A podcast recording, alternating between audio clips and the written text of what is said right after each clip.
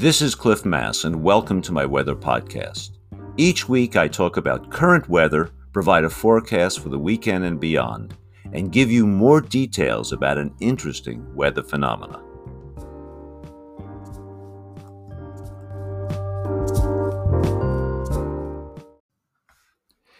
It's Friday, February eleventh, and let's talk about the weather forecast.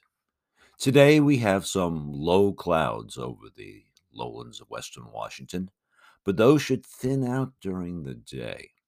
Uh, bright sun is going to be all over the mountains and most of eastern Washington. Uh, temperatures should get up into the lower fifties, so really not a bad day. But Saturday will be particularly nice. There should be sun to full sun, mid fifties, dry conditions, not a hint of precipitation. A great day for hitting that lowland hike you wanted to do, taking a long walk, uh, skiing in the mountains, or catching up on yard work, which is what I'm going to be doing. Now, Sunday should be almost as good, but high clouds, uh, mid to upper level clouds will be moving in during the afternoon as a Pacific frontal system approaches. Um, Sunday should see temperatures getting up into the mid fifties as well. Now then, on Sunday night and Monday morning, rain from the front will be coming in. We're hardly used to rain anymore. And so it'll be over probably sometime between nine and eleven o'clock here in the Puget Sound lowlands.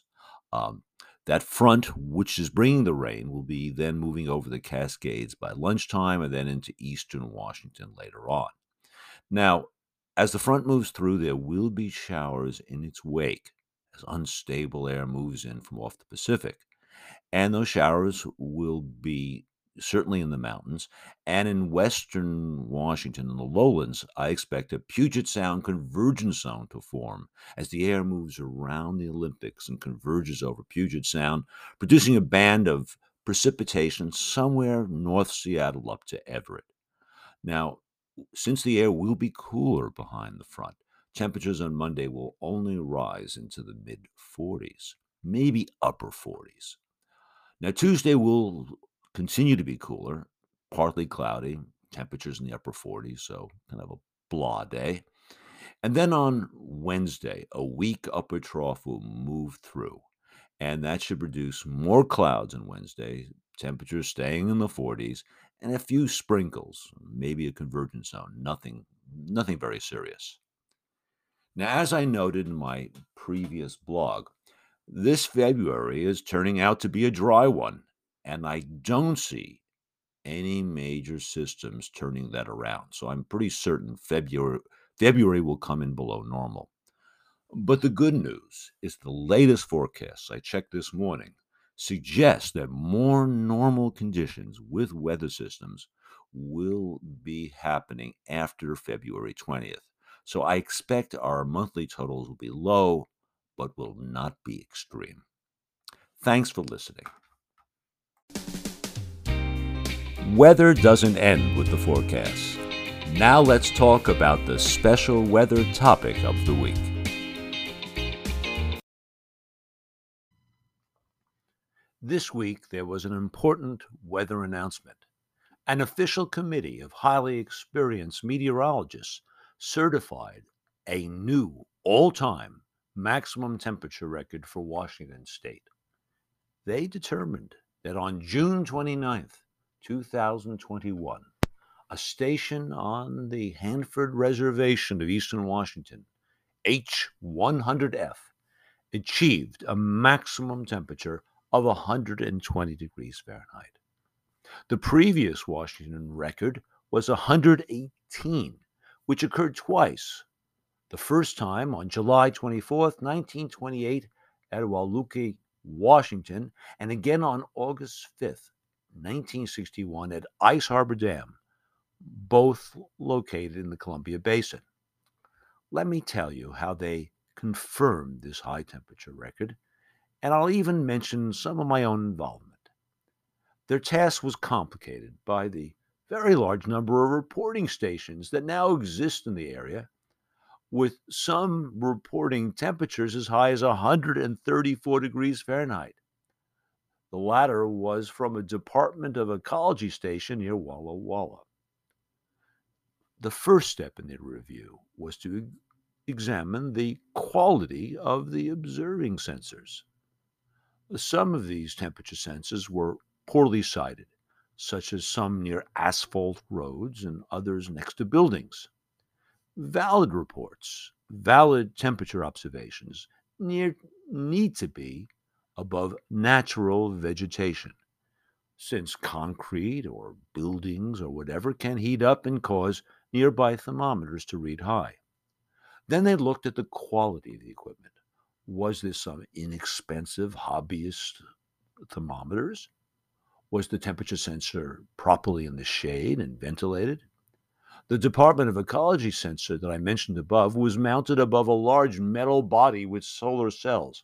A very poor situation when the sun is out, because the thing heats up and the heat just percolates upwards. Then they asked, was, asked whether the units, the temperature sensors, were regularly checked and calibrated using an accurate calibration standard to confirm the readings as being reasonable. And only a hand A handful of the extreme temperature observations passed those tests.